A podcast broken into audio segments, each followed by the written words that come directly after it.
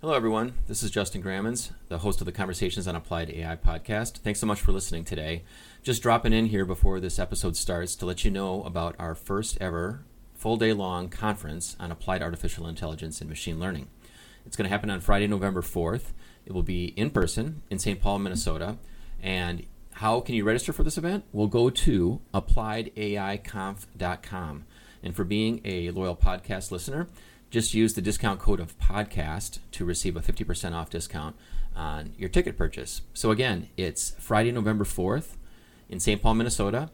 The Applied Artificial Intelligence Conference We'll be talking about all about artificial intelligence, machine learning, applications to our world. Uh, great networking opportunity. We've got a full range of speakers talking about all sorts of different applications in a wide variety of industries. So look forward to seeing you there. Friday, November 4th, check it out at appliedaiconf.com and use the discount code of podcast. So thanks so much, all, and on with the next episode.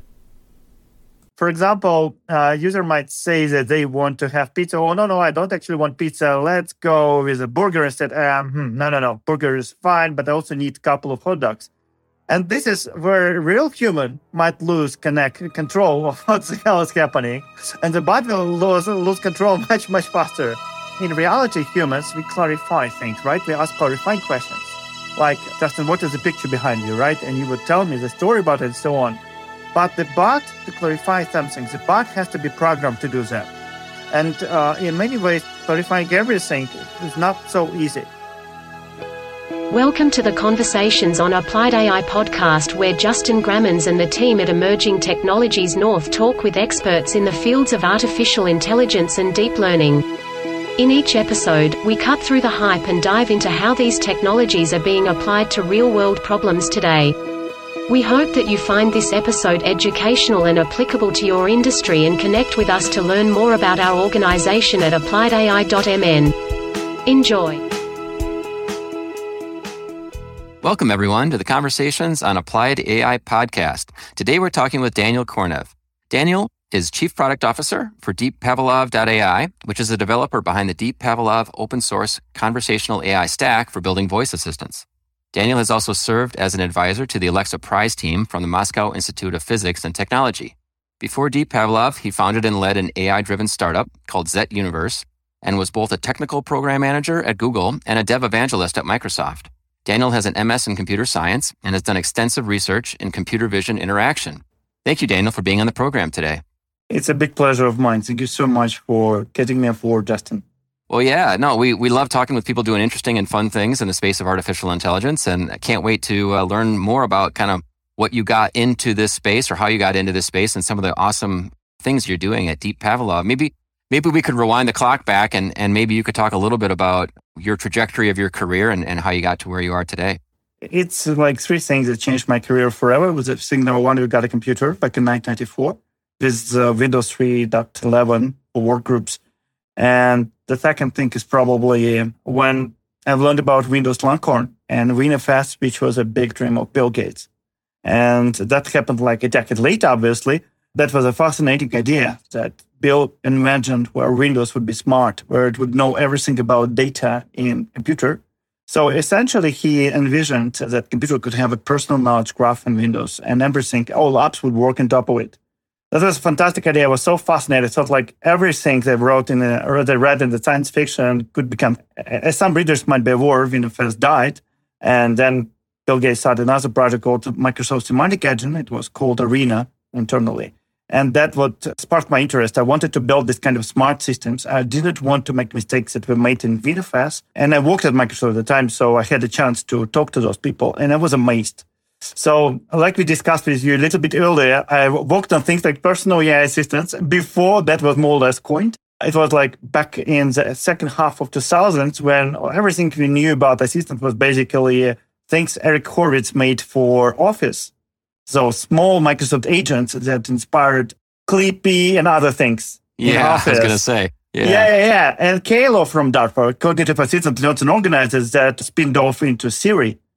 So that, that, that, that kind of things that inspired me a lot to build things. That's awesome. So you're you're working at Microsoft, and you were I think you were a like a like a program manager and dev evangelist there, kind of getting into this conversational yeah, yeah. AI or just understanding how these smart assistants would work. Now, now where where did you go from from there? Essentially, when I joined Microsoft, uh, yeah, I was a, a developer evangelist, but that was just for a year, year and three months, something like that. I quickly changed my career to become a program manager because that's where I could be more productive because I could coordinate multiple projects at the same time. I could easily talk to headquarters in Redmond, Washington. And I've enjoyed a lot doing that kind of stuff. But I also was driving uh, idea of making Windows semantic or contextually aware. I worked a little bit with folks from Windows 7 team. I worked with folks from Office Labs. We built a think ThinkWeek paper for Bill Gates. He didn't read it, but some other executives read it, like Donald Thompson, who was CTO at Microsoft back at the time. He's still a friend of mine on Facebook today. And that inspired me to work to build something by my own hands. So uh, not only I inspired people at Microsoft, we actually had a workshop at Microsoft Research back in 2010. It's like 50 senior people across the company discussing this kind of stuff. But I was also building it by my hands. So I joined Microsoft Research as an intern. After internship, I spent like a year at Google. I left Google and decided to finally build my own company. I was, I couldn't be stopped.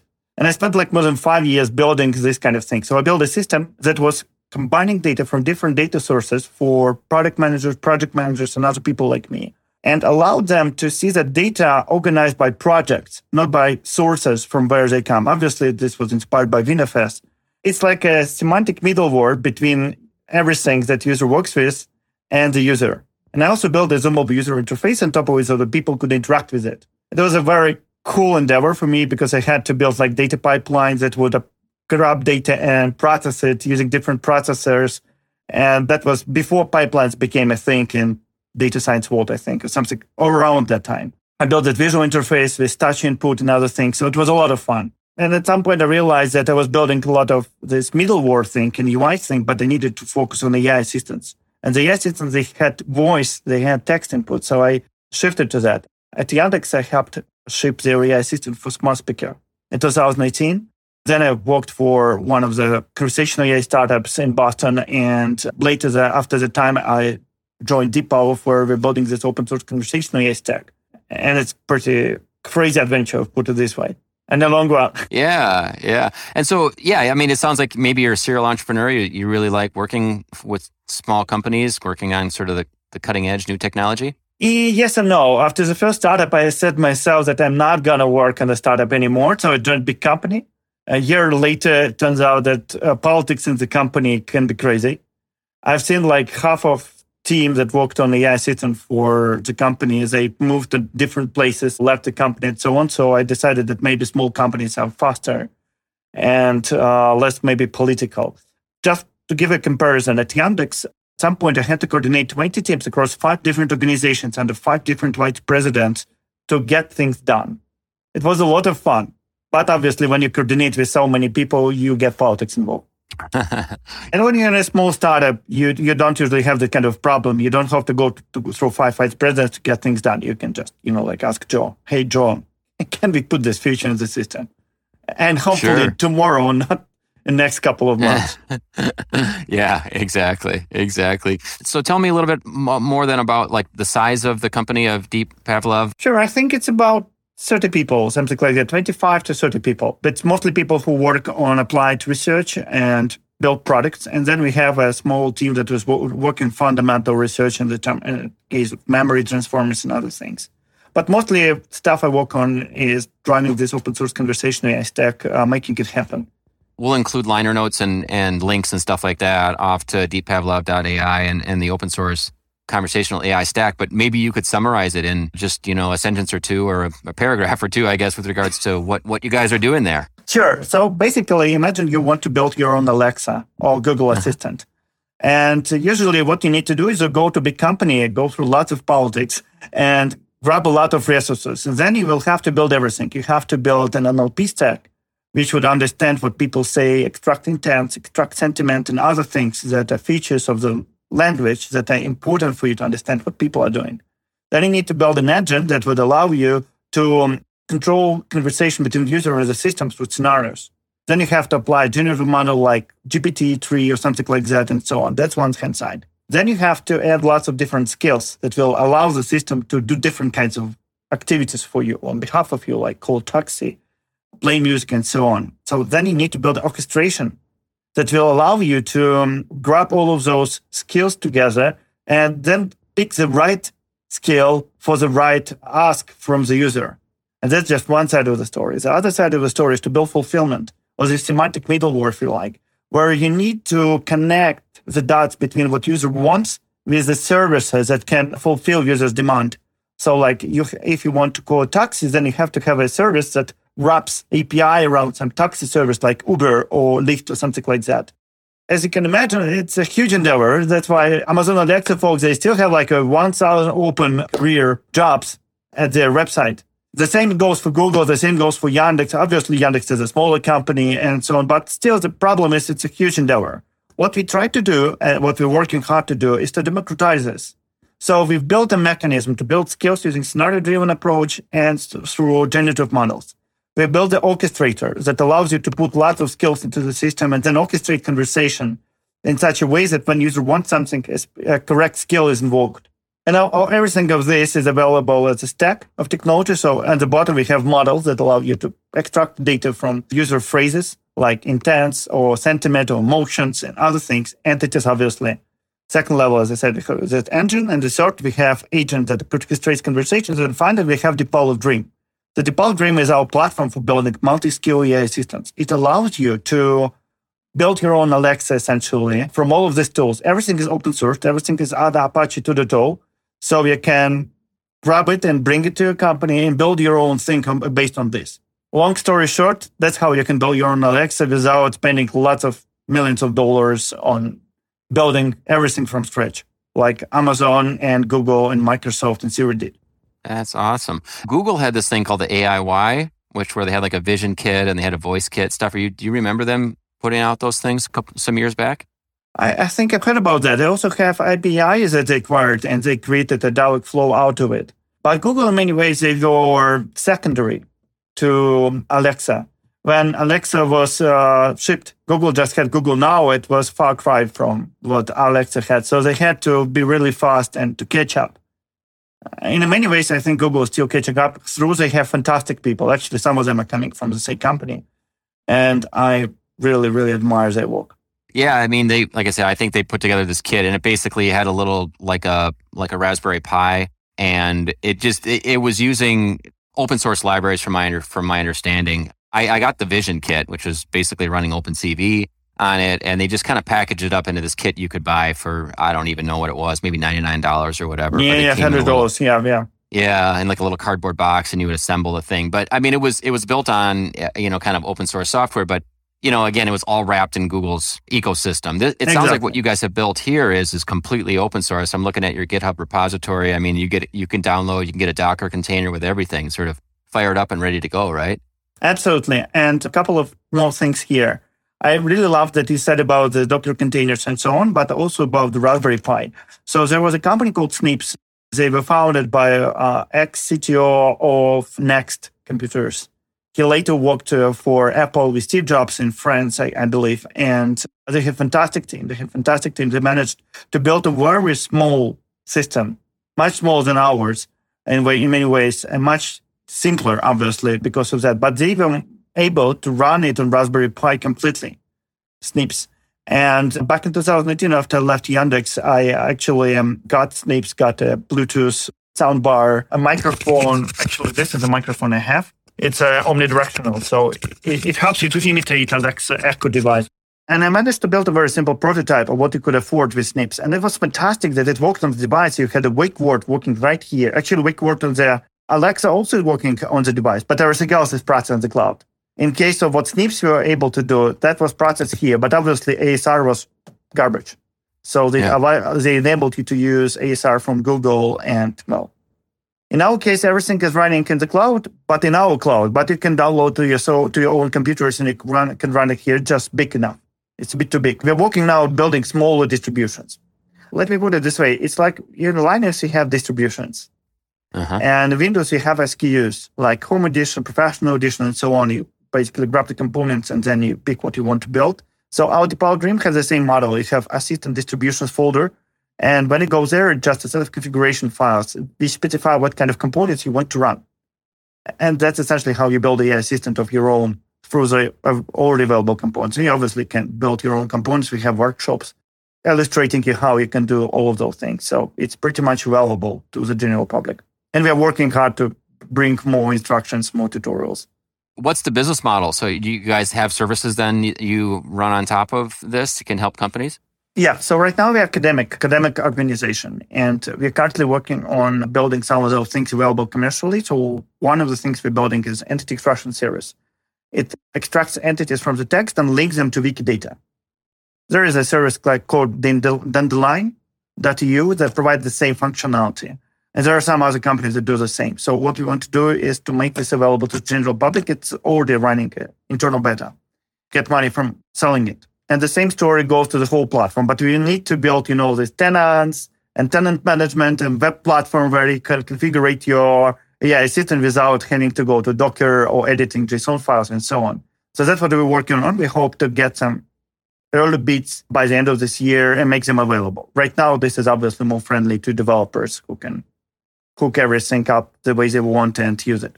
And was that was, was that more of a text text based solution? Is that what you were saying, or or is it voice? Excellent question. So our solution in, uh, internal is obviously text based, but we have models allowing you to use NeMo libraries from NVIDIA, who is our partner by the way, and so we use ASR TTS models from them. We have a custom model that allows you to put 16 kilohertz buff files to the system they will be then recognized, transcribed into text, and sent to the pipeline, and then back in, uh, in the end, they will be added to TTS. The TTS will send you audio back. I showed a demo of this actually a couple of years ago at NVIDIA GTC Fall 2020. So it's gotcha. pretty straightforward. Yeah, and people can just go to demo.deeppavlov.ai, I think, and see a couple of Dream. these, a couple of these demos as well, right?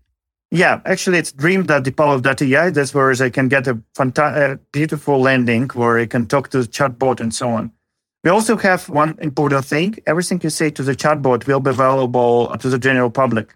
So we put a lot of placeholders and say like, don't, don't, don't put credit card data, something like that. And this allows people to get a public data set. That's one of the big challenges in conversation AI. You have like three people love to chat, like you and me. but uh, our I accept our podcast, which by the way is a good idea. I accept the podcast and so on. Most of the data that people talk about is private. So we would help other developers in the academia and the industry by open sourcing the um, conversation between our users and our chatbot on dream.deeppavlov.ai. I did go to dream.deeppavlov.ai and yeah, there's a little chatbot here. You can start typing in your messages. Like I say, there's a warning that pops up. It says don't put any personal data in here, you know, and, at all. But yeah, I will I will definitely put a link after this where people can play around with it. And I was just looking at your GitHub page, so that that's that's phenomenal. So first of all, I guess to back up, you know, whenever I hear hear a conversational AI, for some reason my mind just goes to Siri and Alexa and all these type of things. But I mean, it it really it doesn't need to be only audio based, right? It's it's really just this broad based. Yeah, this is a good question. The fact is, we people are multimodal. So even right now, through we are recording this audio, and you folks who are listening to us, thank you so much for that uh, you will be just listening to us. But the thing is, this conversation is video based. So we can see each other. We can see each other's faces. We can see each other's smiles and eyes and so on. And that's how we interact. Even when I don't talk, I still have gestures. I still have body movements. And the thing is, that's how we process information. And the other thing is, when we process information visually, we can do it asynchronously. We can reread once again, once again, once again. But when you build a voice only user interface, you have to design it very specifically because people can keep in mind just a few things.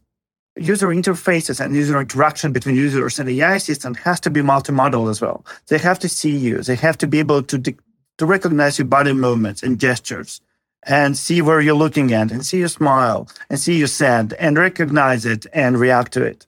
For sure. For sure, yeah, yeah, and I, you know what? A startup that I'm working on right now with a friend of mine is actually a presentation. Um, it watches you as you do online presentations. It listens to audio, so make sure that you know, kind of not having so many ums and ahs or stuttering. Slow down, you know, your pace. So there's just strict audio, but there is also a whole video component to it as well. So you're, what you're talking about is, is essentially a coach. You know, things that humans would do in a lot of cases but when you're trying to teach a class of 100 people, it's very, very difficult for you to do that. So we've created a piece of software that kind of does a lot of that, riding on top of a lot of existing models and existing technology. But do, do you see this conversational AI as replacing humans, kind of complementing what they do? Like where, where do you see a lot of these things being used today?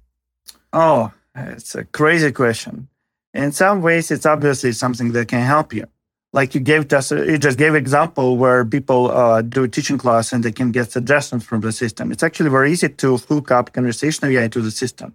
When you as a teacher are answering questions to the audience, a small chatbot can just stay around, not exactly like Clippy, but maybe something like this. And instead of asking stupid questions, oh, you're answering, you're talking to the audience, it could give something useful. Like it could show you contextual information relevant to what you're answering to, right? So in this way, it obviously can help you. On the other side, obviously, there is a lot of effort trying to replace humans wherever it is possible. I mean, sales processes usually not the most interesting process in the world. Yeah, of course, there is like Glendoria, Glenrock, if I'm not mistaken, that fantastic movie with, okay, I, I forgot the guy, uh, the guy's name. I will probably get back to it. But the thing is, most of the people don't like sales process. So why not automate it? We had a customer a couple years ago. We worked with them on an early version of our platform where we built the thing where it would reach out to bloggers and ask them if they want to do product placement in their blogs posts in Instagram or something like that. And the whole process was automated. And only when a blogger said that they actually want to be involved, then the system would connect them to the actual manager from the company. Now, I'm not going to say I'm super proud of the process. Uh, some morals of mine say, hey, Daniel, maybe that's not the best way to build conversation AI, but the practical business application makes a lot of sense. You do a lot of cost saving by doing this kind of operation. On the other hand side, AI systems can do a lot of things. I don't know, like some years ago, I had a TEDx talk on functional literacy and other things. Uh, but one of the dreams that we in industry have is AI system is not about just saying what is the weather like outside. It can be our teachers. It can be our friends. It can be our advisors. I can give you a small example, a hopefully motivational one. When I was a kid, my parents brought me to lots of different uh, art studios. And every time there was the same process. I was uh, learning how to draw with a pencil, then how to draw with a pen. I was uh, I was learning how to draw on figures, then I was learning how to draw on fruits, then landscapes, then humans, and so on. And all of those times, it was fun, but it was not so engaging. And then one day, I went to another group, another place, and there was a person who didn't have education in uh, teaching. She just was an architect and working architect. And instead of getting me through the same process, she asked me, what do I draw when I'm not asked to draw? What I'm drawing in my free time. And I showed her some of my drawings. And uh, they were just black and white things. And she started bringing me to each next lesson something small, things she collected over the years as a professional. And that inspired me to draw more and more and more. And then I got good enough that she brought me a book and so on. And then at some point we had we had exhibitions we had exhibitions in Moscow, we had exhibitions in Los Angeles, we had exhibitions somewhere else. I had my personal exhibitions and so on. I didn't become a professional drawer. Instead, I went to program management at Microsoft because I wanted to build things, not just draw. But the thing is, she was looking at me and she wanted, generally wanted to uncover my potential. So a good example of AI assistant, hopefully motivational one, would be imagine that there is a small assistant, maybe a pet, a teddy bear, something like that, that is with a kid, and I can see that the kid is drawing. Why couldn't that teddy bear be smart enough to recommend kid to continue drawing and show good examples? Why couldn't it help a kid grow? Of course, it would be ideal if everyone would have fantastic human teacher, but sometimes it's not possible. So this is a crazy thing. But if this could be done, imagine what kind of possibilities would conversational AI open up to all of us. Absolutely. Yeah, I know. I've, I, I do see that future. I, I have a couple, I, I have two boys. They're eight and 10 years old. And, you know, they have Alexas in their room and, and they, they ask it to play music. They ask it questions. They, you know, the alarms go off in the morning. But, you know, for, I have heard of a number of startups kind of embedding that in sort of in, in dolls, in, in teddy bears and, and other things because in some ways that can be the kid's closest friend and they can interact with it in a more human way if it's smart and intelligent and they could they can get a whole lot of information and much more richer experience i guess with this device based on you know you're using all of this all the knowledge that's on the internet it's fascinating And the thing is that we want to be smart enough and caring enough. We can control obviously what we want to say or what we not, not want to say. For example, the architecture of our DeepPavlov Dream platform is a, bit straightforward. At some point, when different skills are generating responses that have to be, and one of those responses uh, usually have to be picked and brought back to the user. We have a row of annotators. That's how we call them. They're basically classifiers or rule-based systems, depending on what you want to do. They're just checking that you're not going to say something that might hurt feelings of the user. Don't want to say words that are pro- pro- prohibited. Don't want to say something that might uh, spoil the conversation, something like that. Of course, that's not ideal right now, but we can do that and we can make this user experience more friendly to the user. And this is obviously still a far cry for what we can do. I mean, after all, there was this robot called Bishop in the movie Aliens made by Cameron. And that was a very friendly guy. He was really fighting for the better future of people with him. He was protecting them. And so, so this could be a great future, big building. I hope you're not going to build Ash from Aliens. So. Yeah, I mean, I, I, guess tools can be used in all sorts of different ways, but uh, you know, as long as we we keep the the positive side of it going, I think humans will continue to to hopefully use it use it for good. As I was thinking about one of the other conversational things that I remember, this maybe goes back at least close to eh, seven eight years now or so, and maybe you'd seen this, but it was I think it was called X.AI, and it basically was a virtual assistant where you could use a calendar and it would look at your calendar and you would have, you know, somebody could send you an email and I forget the name of the assistant. He and she, they basically had names, but it was flawed. There, there, were, there were a number of issues that I had when I was trying to schedule something with people that just misinterpretations, a lot of back and forth. And I know that the person I was trying to schedule with, they ended up just stepping in and just, you know, a lot of times having to just override maybe that's not a good example, but I guess, you know, I was thinking about what, what sort of flaws are you seeing that are still happening, I guess, around in this space where maybe we need to get better? That's a good point. Four years ago, folks from Nielsen Norman Group, they made a fantastic UX uh, overview of what's good and what's bad with the user interface of AI assistants. There are a few things. It's like you start with how you understand what user is saying. And that means uh, you start with ASR and so on but then you have to intentionally interpret what the user said. And that's a different thing. So one thing is to recognize words. Second is understand what user wants. Then you have to do something for the user. So you usually have to fulfill user's request. And then you have to generate response back and then you have back transform it to the voice and so on.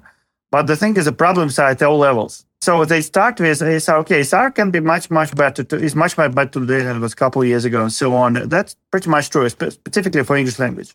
But when you want to understand what the user wants, there is a myriad of problems here. For example, user might say that they want to have pizza. Oh, no, no, I don't actually want pizza. Let's go with a burger instead. No, no, no. Burger is fine, but I also need a couple of hot dogs. And this is where a real human might lose connect control of what the hell is happening.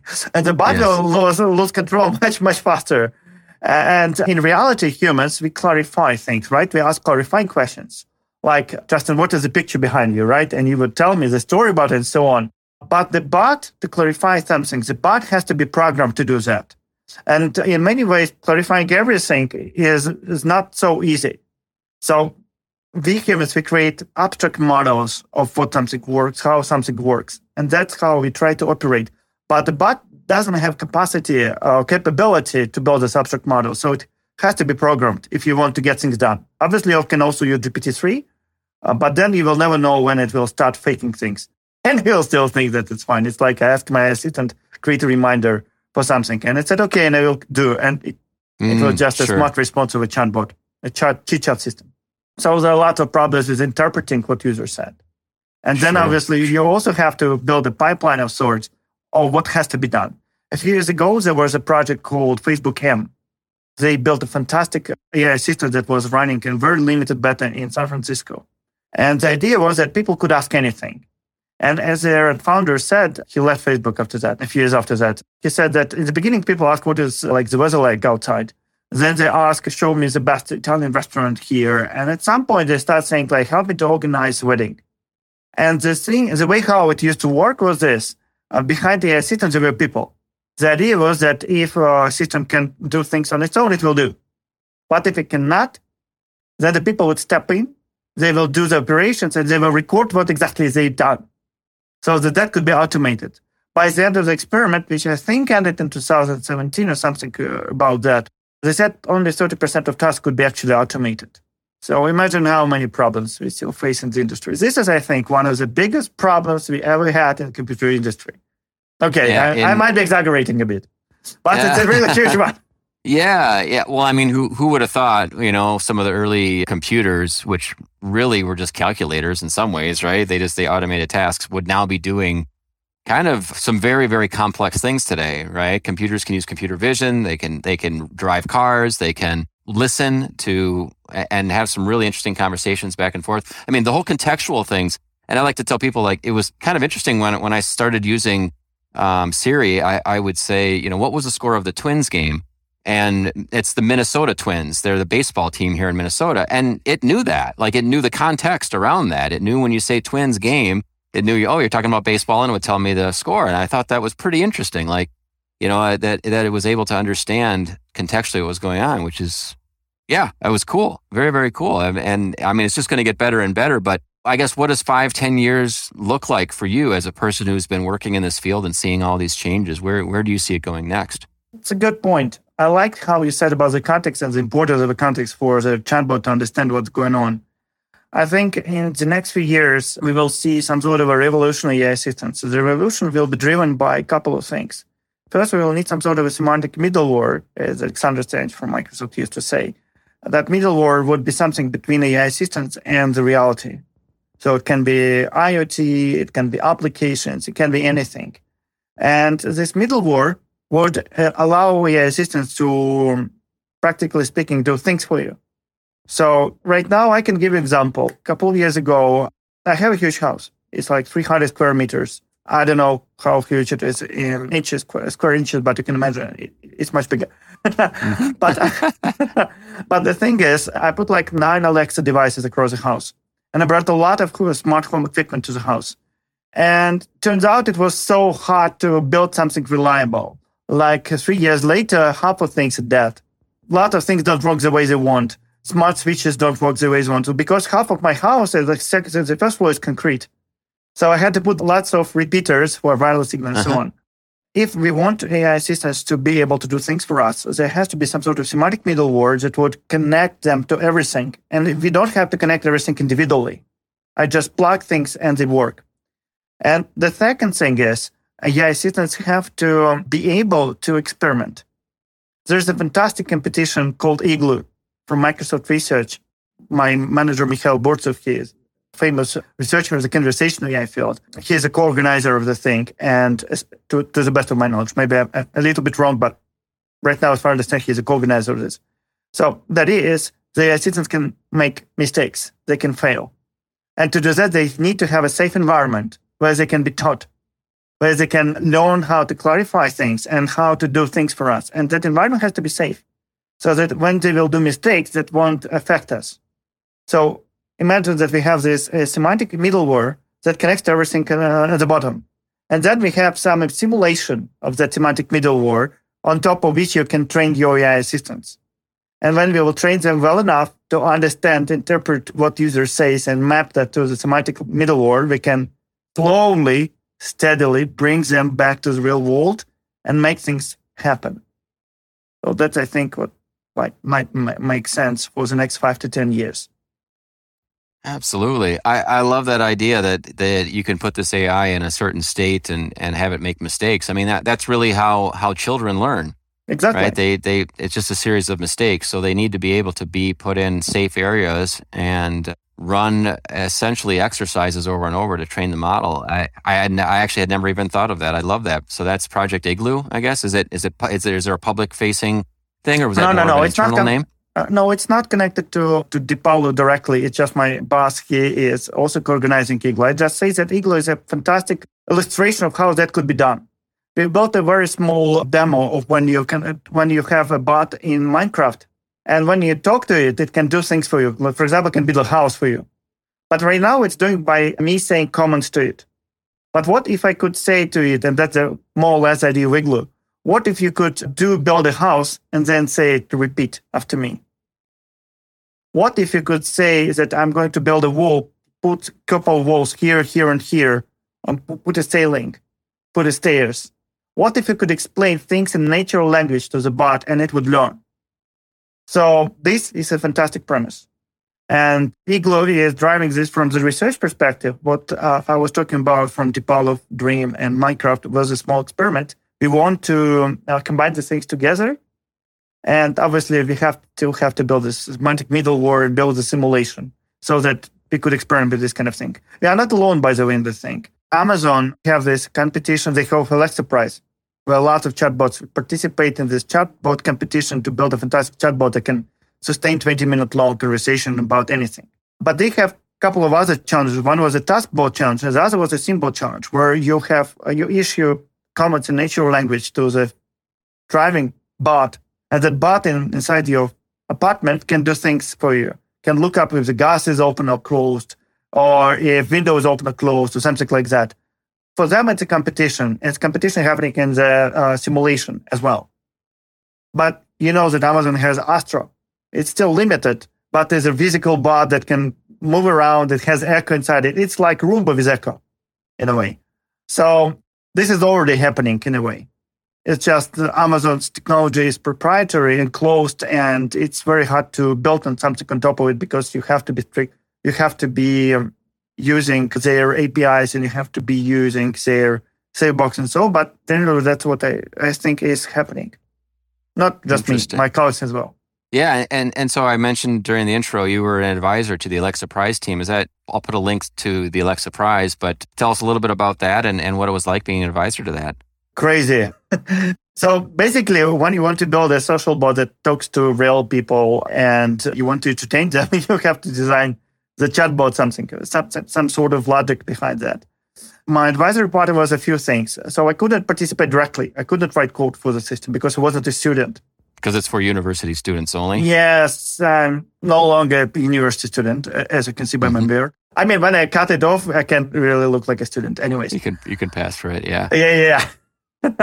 but the thing is, when I was um, advisor, I was reading the dialogues and I was helping folks to change the design of scenarios so that we would fix the conversation to make it better we were also building a scenario driven engine and I was experimenting with this engine and building some kind of things and showing that to the team so that the team would figure out how those skills could be built for the system. We use the same platform, Dream. Dream was actually a product of participating in a couple of Alexa Prize competitions. So that was the second thing. And I was also helping of course, for the uh, original application was at the Prize competition where my boss, Mikhail Burtsev, and me, we coined the idea of the goal dialogue management where we tried to build a system in such a way that we would understand what are the conversational goals of the system, of the user in the chit chat, and then try to detect those goals and try to lead conversation towards them. Turns out it became much harder than we uh, originally anticipated. So we now have a small research group of like four or five people who work in this full time. But during the Alexa Prize competition, that's uh, some of the things we experiment with.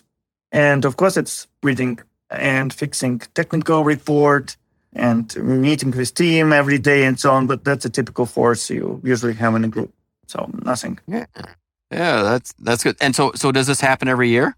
Alexa Prize? Unfortunately, not. So the last time it happened was a year ago. It ended uh, back in July of 2021. Uh, they didn't announce the next one yet. Instead, they have the SimBot challenge, and that's pretty challenging in itself. So I think the team will end the SimBot challenge and probably announce the next Alexa Prize maybe in November, I think. But I don't know. I mean, I, it's not like I have a chance to open up the curtain and know what is happening. sure, sure. If I was just coming out of school, I'm a university student. I guess there's some of these challenges I can get myself involved in. How? What are some other ways you might suggest somebody kind of getting into the conversational AI landscape and and and learning? The best way to learn, I believe, is by doing. There's a fantastic blog by Steven Sinofsky, who used to be president of Windows division, like learning by shipping. So in mm, many ways, I agree okay. with him that's how you do it. So, for example, you could go to DeepPavlov uh, Dream and grab our platform and try to figure out how it works. And uh, you can just like run it on your computer because we have proxies. So you can run it uh, through our proxies and everything will be running in the cloud, but small part of it will work on your machine. Then you can add more components to it.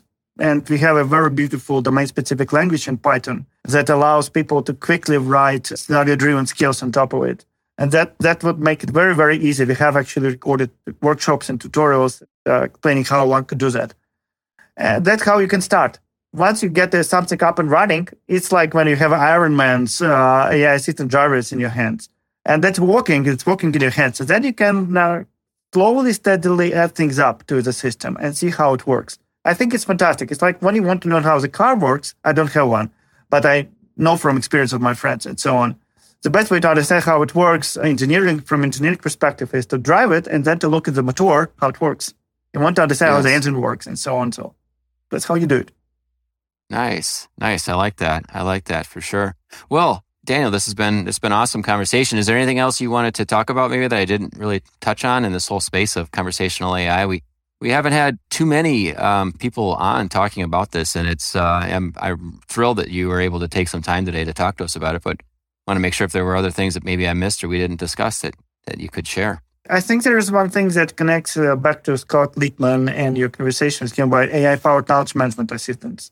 I think one of the fantastic things here is when you want to build conversational AI, some people believe that we just have to use large generative models, and that's about it, like call and, and call today. But the thing is, it seems like the reality is neuro-symbolic, where at some points you, you have to use things like knowledge graphs, like rules, and so on to get things done. Sometimes you need to base your work on neural networks. For example, when you want to build a classifier for something like for understanding intents or sentiment or emotions of the user and so on, neural networks are fantastic. But when you want to have a tight control of how the user experience works, you might want to, to use some sort of scenario driven approach. And the thing here is if you want to build fantastic things in conversational AI, you should not lock up yourself to just one of the directions. You should open your eyes really widely and see all of the benefits different approaches enable you to build things with. And as I said before, with the example of knowledge graphs, I can give a simple example. When we participated in Alexa Prize, and the first time we just had the name entity recognition, which could recognize that something is a city or something is a person and, some, and so on in the phrases. But when we connected it to the knowledge graph like Wikidata, we were able to pull so much data, structured data that we could talk about for hours about it. So that's just a small but a fantastic example of how much power lies in combining neural networks and symbolic approaches uh, in AI together. That's fascinating. Yeah. It seems to be a pretty big movement around graph databases. There's a company called TigerGraph, and there's a number of people in town here that are speaking a lot about it and just this idea of just structuring data in a different way through using graph technology. Are you familiar with that? Like some of those specific solutions? I mean, sure. When I was working with my startup Zet Universe, I, uh, I've looked at, I don't know, like 10, 20, 30 examples, different mechanisms how you can build that. At, at DeepPavlov, we use a couple of ways. For Wikidata, we just drop their data in the HDT format. And for ourselves, we build a small custom knowledge graph where we can record things like what people said, we'll link that to the Vault knowledge graph. We use it for Neo4j for that. There is, by the way, a fantastic team in Yerevan, Unum. They have built entire stack of technologies with uh, key value store, the document database, and graph storage on top of it. And they building a stack up and up using C++ and so on. They're fantastic in doing that. And they're a good example what you can build from the ground up when you perfectly understand what kind of data structures you need. Yeah. Yeah. And it, it borders like the whole semantic web, web 3.0 movement that seems to be, uh, it's been going on for 20 years now, but just trying to get the internet to really behave more. It's just, if the data is more structured or in a way that it can be processed better than parsing HTML, likely the better. The biggest problem here is how you can build a bridge and where the bridge should start and where the bridge should end. I built obviously semantic web idea a decade, a couple of decades ago was fantastic, but it was impossible to encode everything in the web, semantic web things. Yeah, we have schema.org, which allows you to uh, encode multiple things on the web with machine readable formats, but the gap is probably closed differently. You use NLP to extract entities. For example, we have a technology that allows you to extract triplets from the free text. And that's how you can build a knowledge graph ad hoc from the content you have. So I, I think the bridge, it's a question of how you can build a bridge. Yeah. And I, I, I love what you kind of said earlier. We just we, we need to take an open mind. We need to take an open approach. The way it's been kind of been done in the past maybe isn't the right way going forward. So people should start thinking how, how they can apply all these different technologies and sort of like, yeah, just uh, attack the problem maybe differently. Absolutely. Absolutely. I totally agree with you, Justin. That, that That's how we build, that's how we evolve. Well, Daniel, how do people reach out to you? Just take a look at Google, I guess, find you on LinkedIn? Yeah, the easiest way is to just put Daniel Kornev on uh, Google and you probably will hit me at LinkedIn and Facebook and Twitter and so on. I have a Twitter handle called D A N I E L K O, Danielko. That was my alias at Microsoft. I, I still use it like decade later. So that, that's a very easy way to talk to me. Gotcha. And and it looks like Zet Universe is still kind of up and running. Is that true? After stopping working on the Universe full time, I just use it as a consulting gig. So when I want to consult someone in building cognitive computing systems or something like that, no matter how fancy it's called, it's still AI stuff. I use it as a way to provide services. So if you want to work on something like that, I could provide you services through my company. Excellent. Cool. Yeah, we'll we'll put a link off to that too as well. People want to reach out, but Thank you, Daniel. I appreciate the time and all of the uh, information that you gave to us and the applied AI community. It's been a great, great conversation, and love to have you on. I, I think in the future to sort of see how things are changing and evolving in this in this fast space of conversational AI. Justin, it's been my big pleasure. Thank you so much for this opportunity. I've enjoyed this conversation. You've listened to another episode of the Conversations on Applied AI podcast. We hope you are eager to learn more about applying artificial intelligence and deep learning within your organization. You can visit us at appliedai.mn to keep up to date on our events and connect with our amazing community. Please don't hesitate to reach out to Justin at appliedai.mn if you are interested in participating in a future episode. Thank you for listening.